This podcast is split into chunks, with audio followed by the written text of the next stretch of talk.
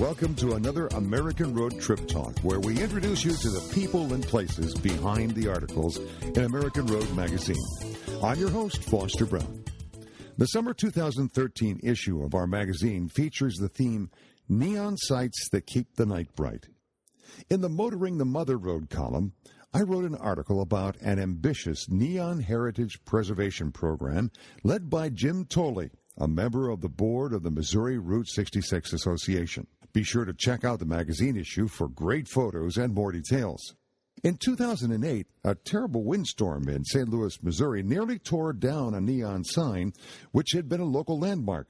Jim and his three fellow committee members sprang into action, and the Neon Heritage Preservation Committee began its crusade to turn historic neon lights back on on Route 66. In the fall of 2011, I met Jim while on a visit to St. Louis, just after the relighting of the Crestwood Bowl sign in suburban St. Louis County. In this first of three podcasts, Jim Thole focused the conversation on the restoration of the Crestwood Bowl sign. Then in the next podcast, Jim outlines the ambitious projects that he and the committee have accomplished during the last five years. And finally, Jim will introduce us to the other members of the Neon Heritage Committee, tell us how they talk owners into allowing their signs to be restored, and look to the future of preservation. This podcast is brought to you by Springfield, Illinois, where history comes alive every day. It's interactive time travel fun for the entire family. For more about great getaway packages, call 800 545 7300 or go to visitspringfieldillinois.com. Illinois, mile after magnificent mile. Yeah. Now tell me about the sign again. Yeah, the red part, you might think it looks like, well, they replaced it. It's brand new. It's not. It's the old original cabinet from 55 years ago. All of it is from 55 years ago, except the neon lettering. All they did was strip off all the paint, and then they got out their super duper polish that they have, and they polish it, and it comes out just like new. And that's, that's porcelain porcelain, just porcelain for the most part, just does not deteriorate. When when was that sign fabricated? The, the whole place was built in 1957. And that's the original. That's the original sign, and it was opened. The place opened in '58.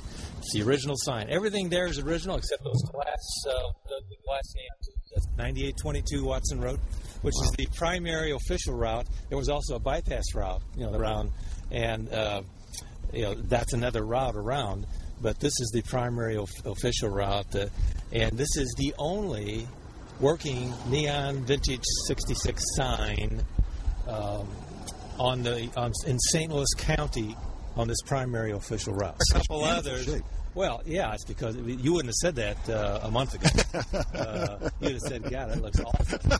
That's what you would have said. Uh, now, the paint's peeling off, and it's got two colors on top of it, and it looks like crap. Oh, it's gorgeous. It's absolutely gorgeous. Now, you said last night, uh, which would have been October the 20, 20th, 20th yep. was the official relighting yes. Uh, of the sign. Does that, but it's done every year at about this well, time? we've had, we have been fortunate. Our group farmed in 06 and we got our first opportunity in 07 the donut drive-in down just on in st louis city just down the road from here and we had our first opportunity to to restore a sign in conjunction with the owners and it came off really well and we have now done one every year since. This is oh, our fifth one. Wow! And, uh, what was the turnout like, by the way, for the thing? Oh, we must have had uh, 300 people last night. Oh. Over 300. It was amazing.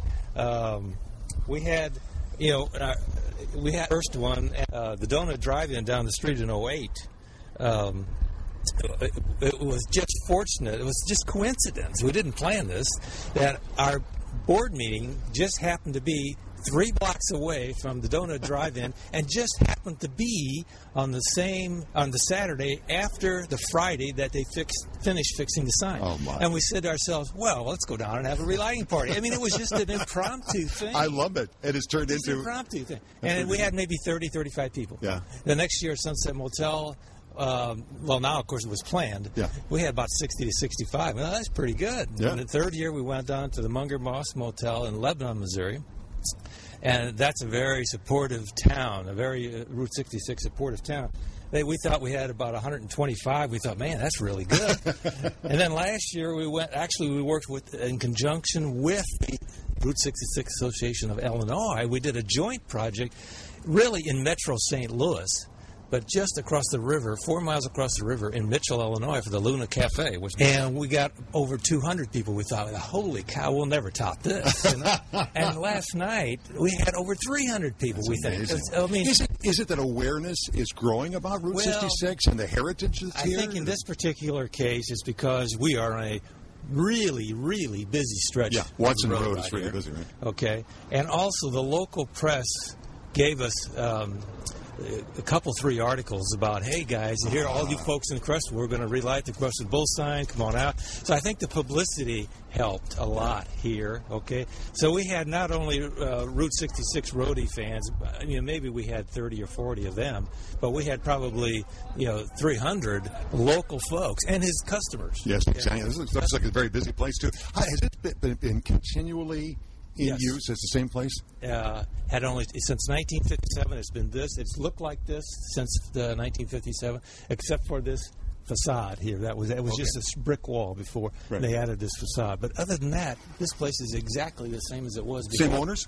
No, only two owners. Okay. The original owners uh, were a group of bowlers, uh, Carter and Weber, Patterson, and a doctor who owned the land. It was a four-party partnership, and. Um, Now, in that time, it would have been out in the country, wouldn't it? Oh yeah, Yeah, it it was was- out. It was out in way out in. The, well, there were a few places around. Right, but, But- 66 was also here, too. It 66 was wasn't there, sure, yeah. So there was a gas station and motel and so forth, but it was more of a pastoral set. You know, now of course you see what it's like now. But uh, but those owners gradually, uh, I should say three owners. That group uh, gradually uh, sold out to uh, one of the p- original party's mother, Hattie. Um, Patterson, I think it was. Um, well, that's That- That's okay, but, but I'll get the name right. the second the second owner now is the one this- who owned it. Yeah, the I would call him the third owner. Okay. It was the group first, then one of the group's mother owned it for a few years, and then she sold it to uh, Ray Bluth, who's had it for 40 years. And now his he and his wife and his son Mike are the owners. Mike is the current manager and opera. You know, he's a, just a terrific guy. This has been the first of three interviews with Jim Thole, the chairman of the Neon Heritage Preservation Committee of the Missouri Route 66 Association. In our next podcast, Jim will outline the ambitious projects that he and the committee have accomplished during the last five years. And in part three, Jim Thole will introduce us to the other members of the Neon Heritage Committee, tell how they talk owners into allowing their signs to be restored, and look to the future of preservation. The Mother Road is calling the world to Joplin, Missouri. Get the family calendar and make plans for the Route 66 International Festival this August in downtown Joplin, Missouri. The three day international festival will be a celebration of the heritage of historical Route 66. The gathering will feature cultural performances, car show, Route 66 quilt exhibit, crafts, and food vendors. Authors, artists, and collectors of everything Route 66 will gather to share their passion for the history and preservation of the famed highway. The Route 66 International Festival will be held August 1st to the 3rd, 2013 in Joplin, Missouri. For more information, visit www.route66internationalfestival.com. Thanks for listening to our podcast and subscribe to our regular podcast interviews through iTunes or your favorite podcast application. Visit us at AmericanRoadMagazine.com for more information about the magazine, trip itineraries, suggestions, fun contests, and a whole lot more. Until we meet again on the American Road, this is Foster Brown reminding you that the joy is in the journey.